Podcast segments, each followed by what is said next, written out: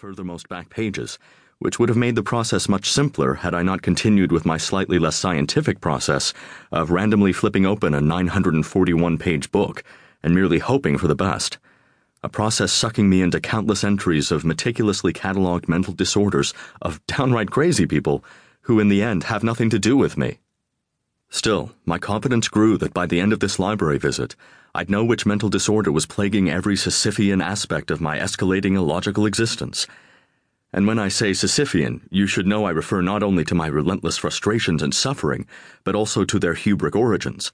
And when I say Hubric origins, you should also know I refer not only to my showy vocabulary, but also to my months long intention to diagnose and overcome this unknown disorder without doctors medication, or anything beyond my own intellectual resources. Let me explain this to you some more. I'm a guy. Maybe you're a guy, and if so, you'll most likely understand what I'm getting at. As a guy, I fix things. I especially like to fix things that I broke in the first place. If my head is cracked up, then there's only one guy morally obligated to fix it. This is nothing more than a byproduct of that sound work ethic taught to us by our dad's generation. You know that cliche about guys not wanting to ask for directions? Imagine reaching out to a total stranger for directions with something as messy as your own head. As if I could, in good conscience, expect anyone to give me a hand with my own mess. Especially one as big as this. I mean, come on, what kind of a work ethic would that be? I offered a big smile for everyone in the reference room. Let's see, there was generalized anxiety disorder, coded at 300.02. That entry landed in my top five because of the tiny paragraph covering an ample number of my own symptoms, such as trembling, twitching, muscle aches, accelerated heart rate, shortness of breath, and dizziness. There was panic disorder with agoraphobia, right at 300.21. Unknown to everyone else in the reference room at the 13th and Broadway branch, I'd been enjoying my fair share of debilitating anxiety, the kind inducing me to call out from some recent shifts at the grocery store so I could cower in the corner of my unfinished basement.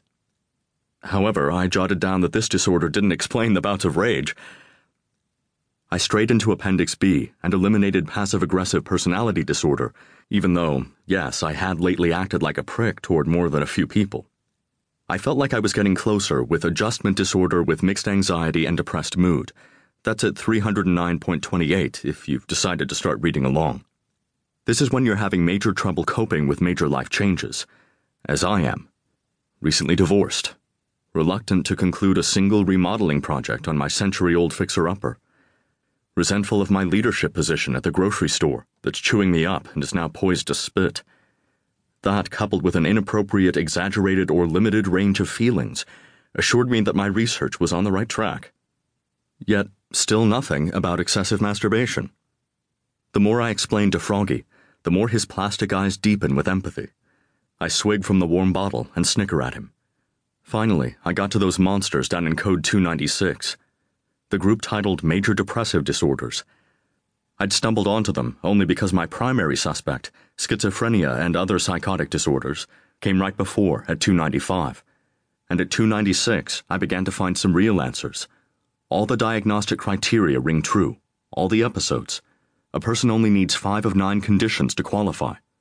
Try six, I yammer on to Froggy recurrent thoughts of death, feelings of worthlessness or excessive or inappropriate guilt, insomnia nearly every day, fatigue, psychomotor agitation, markedly diminished interest or pleasure in all or almost all activities most of the day, nearly every day. Like reading description after description of your astrological sign and guffawing at the absurd amount of similarities. I'm a Pisces, by the way, if you believe in such stuff, which I don't. After studying the 13 pages under major depressive disorders, its subcategories, and later footnotes, I felt the relief of finding a mental disorder more fitting than those of the schizo branch, which would be, if you want to know the truth, fucking crazy. I aimed a cough toward several library pages who were too busy eliciting beeps from a barcode reader. Schizophrenia, what a dork.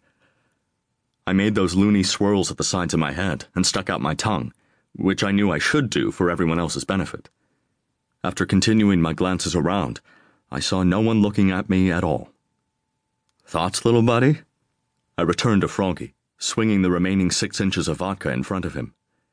This helps me see the bottle better because by now I happen to be swinging a lot myself. It also makes the